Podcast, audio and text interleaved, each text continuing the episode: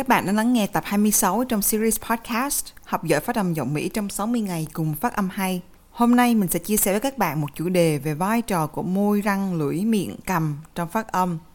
Lý do mà mình muốn dành riêng một tập để nói về chủ đề này là bởi vì có rất rất nhiều bạn, rất nhiều người nghĩ rằng học phát âm chắc có thể là đơn giản lắm. Chúng ta chỉ cần nghe và lặp lại thôi.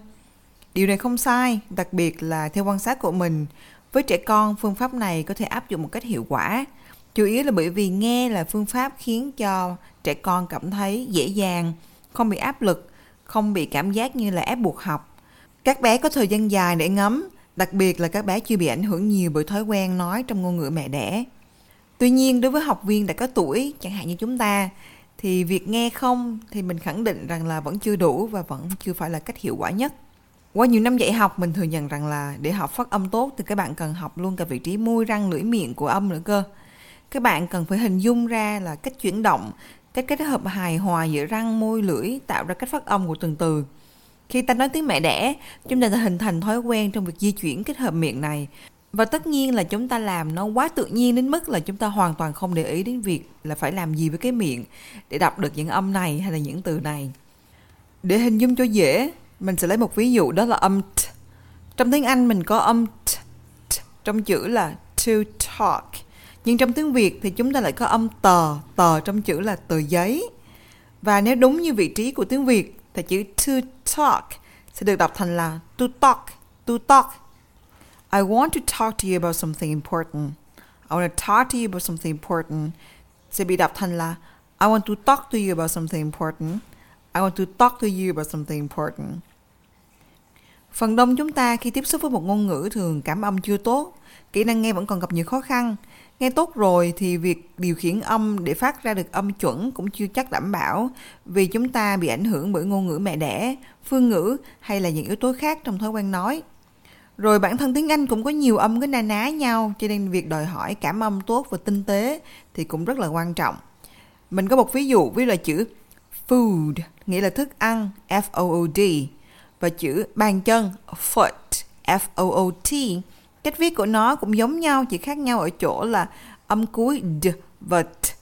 Bởi vì khác nhau như vậy, từ đó cách phát âm cũng hoàn toàn khác nhau luôn. Cho nên chúng ta đừng nhìn vào mặt chữ mà chúng ta đọc giống nhau như là chữ foot, foot kiểu như tiếng Việt. Hay mình có chữ pad, có nghĩa là tập giấy với âm p. Và chữ bad có nghĩa là xấu với âm b. Đây cũng là một trong những bất lợi nếu như học phát âm mà chỉ nghe bằng tai mà thôi.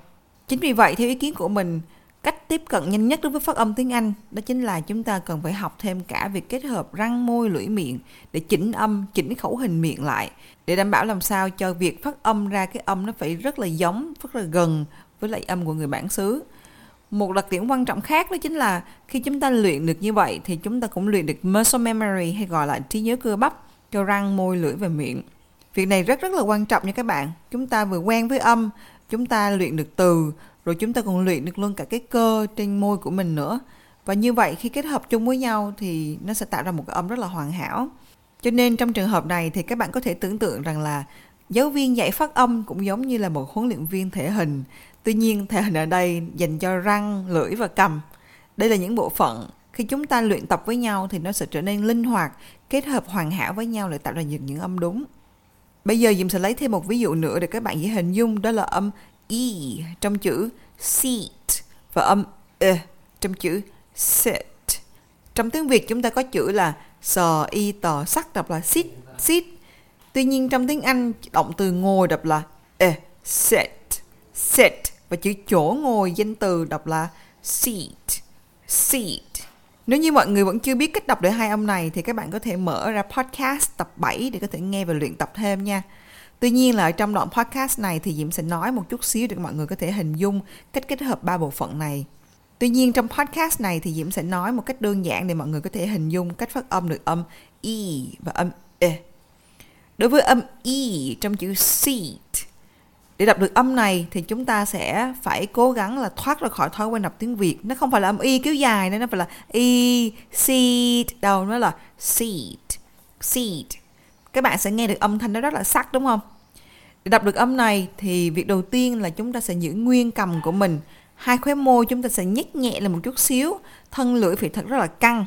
Và và chúng ta sẽ hướng cái thân lưỡi lên trên phía vòng họng một chút từ đó chúng ta đọc là âm y y. Âm này rất là khác âm tiếng việt. Âm tiếng việt mình là y y, môi và lưỡi thả lỏng. Trong khi đối với âm y thì môi chúng ta sẽ, khóe môi chúng ta sẽ hơi nhích nhẹ lên một chút xíu và lưỡi chúng ta sẽ phải căng. Y y. Vậy nên nếu chúng ta muốn sửa, vậy nên nếu chúng ta muốn sửa được âm này thì chúng ta cần phải linh hoạt kết hợp giữa môi, răng, lưỡi, việc nâng nâng vì vậy muốn, vì vậy muốn đọc được âm đúng thì chúng ta phải học cách để kết hợp về môi, răng, lưỡi, làm sao để điều khiển được lưỡi.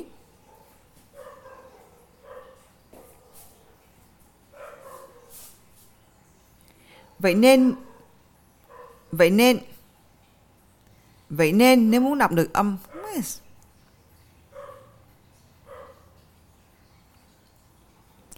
Vậy nên nếu muốn đọc được âm tốt thì các bạn nên học thương Vậy nên nếu muốn sửa được âm thì chúng ta cần phải linh hoạt kết hợp giữa môi, răng, cầm, lưỡi để chúng ta có thể đọc được những cái âm như thế này.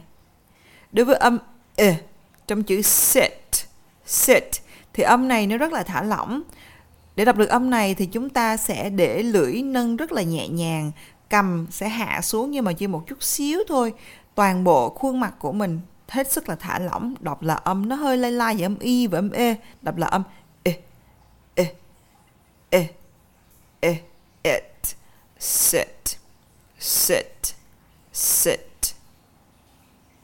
Hai âm này rất khác âm tiếng Việt nha, đừng đọc là sit, sit nha. E, it, sit, e, eat, seat.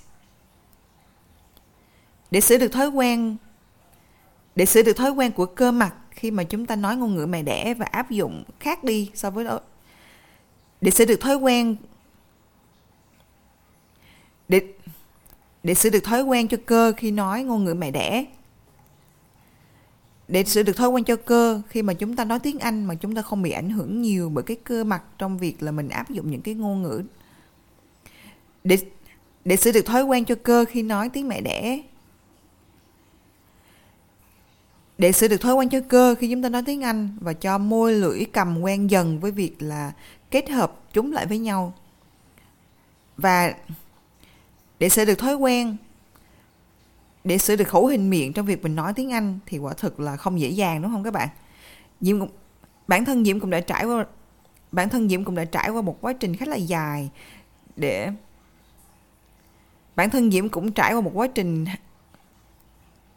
bản thân Diễm cũng đã trải qua một quá trình dài trong việc dạy, học, chỉnh sửa và từ đó bản thân Diễm cũng đã trải ra được bản thân Diễm cũng trải ra một quá trình khá là dài trong việc tự học, sửa, nghe rồi dạy học và từ đó là sửa được những cái âm khác cho những bạn khác nữa. Và mình thấy rằng là việc chỉnh âm này rất là quan trọng đặc biệt là đối với người lớn chúng ta. Hy vọng là qua podcast lần này chúng ta hy vọng là qua podcast lần này các bạn đã Diễm hy vọng là qua podcast lần này các bạn đã Diễm hy vọng là qua podcast lần này các bạn đã có thể hiểu được rõ được cái hiểu rõ. Hy vọng qua podcast lần này các bạn có thể hiểu rõ được tầm quan trọng của môi, răng, lưỡi, cầm khi kết hợp lại khi mà chúng ta học thức. Hy vọng Diễm rất hy vọng qua podcast lần này các bạn đã có thể thấy được tầm quan trọng của việc kết hợp môi, răng, lưỡi, cầm để chúng ta có thể phát âm được chuẩn hơn, hay hơn và gần với người bản xứ hơn.